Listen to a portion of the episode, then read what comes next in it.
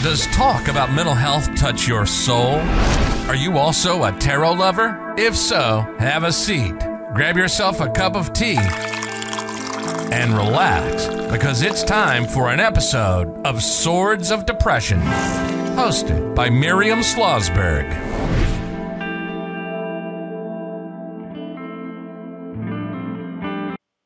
Hello there, Miriam Slosberg of Swords of Depression, and I hope you're doing well. So today, we're going to talk about the Two of Swords. So the Two of Swords is the card in the Minor Arcana that represents having to make a difficult decision and not being sure what path to take. It is essential to weigh the pros and cons when making the decision, and this is a decision that you do not want to make because it's hard. You may be tempted to avoid it, but you know that you have to move forward. So sometimes the Two of Swords can represent balance and indicate a situation where the two people are evenly matched and must find a way to compromise. So let's uh, firstly go over the history and appearance of the Two of Swords.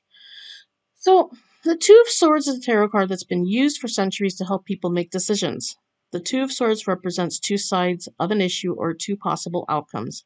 It can be seen as a symbol of balance, as it is often used to describe two opposing forces. The history of the Two of Swords is full of symbolism and meaning. So, this card appeared in Europe during the fourteenth century. The card was initially known as the Peacemaker and represented two different armies coming together to make peace. The cards later became known as the Two Paths and symbolized choosing between two different life paths. Finally, in the eighteenth century, the Two Swords were given the names the Two of Balance and were used to symbolize two different sides uh, that were coming together in equilibrium. When you look at the Two of Swords tarot card from the Rider-Waite-Smith deck, you'll see a woman wearing a blindfold. She's also wearing a white robe with two swords crossing each other. The blindfold represents her confusion, and she cannot see the problem or the solution. Therefore, she cannot access relevant information that can help her make a decision. However, these swords that she's holding are in balance as she weighs her thoughts and looks at both sides of the predicament so she can come up with a solution. So let's now take a look at uh, what it means, what it means when you get the Two of Swords in a reading.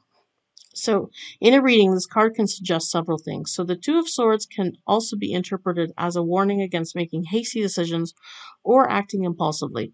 It is a time to think things through and carefully before taking any action. If you're facing a difficult choice, this card suggests that you take the time to weigh your options before deciding and weighing the pros and cons. Trust your intuition and don't be afraid to listen to your gut.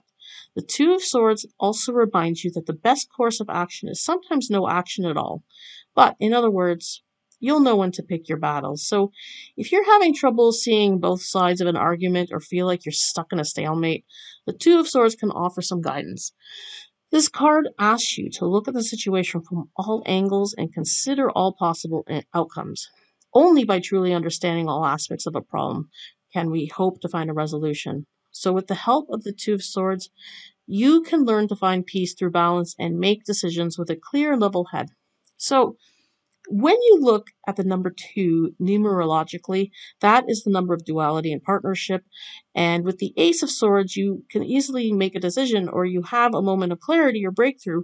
You could end up with another brilliant idea that will cause you to become confused about which decision to make um, and which thought to carry.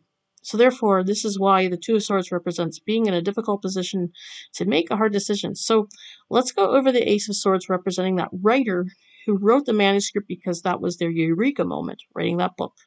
Now, there are several options on how to publish the book first.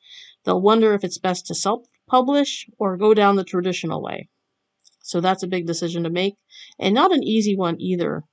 Um, representing the Two of Swords in this case. So that's all about weighing the pros and cons. So how does the Two of Swords apply to Risa Green's life? I mean, you never know that she could be living through it all the time. On the surface, she appears to be there for everyone and neglects her needs to avoid conflict and for her to win the approval of others. But what if she wants to start standing up for herself? What if she wants to go no contact with her abusive parents? What if she wants to have that difficult conversation with Ron about the state of their marriage? And what if she wants to look into sending her son to a care facility? What if she wants to tell her neighbor off? For all we know, she could be wrestling with those thoughts. That's the Two of Swords situation in that case. But on the other hand, is it really? Maybe not, as perhaps she unconsciously chose to avoid conf conflict because of fear of rocking the boat and to keep being a people pleaser because she desperately wants others to like her. And unfortunately, that's very common for those who have C P T S D. So now let's go over the Two of Swords uh, reversed. So when this card shows up in reverse, it's indicative that you are literally stuck between a rock and a hard place.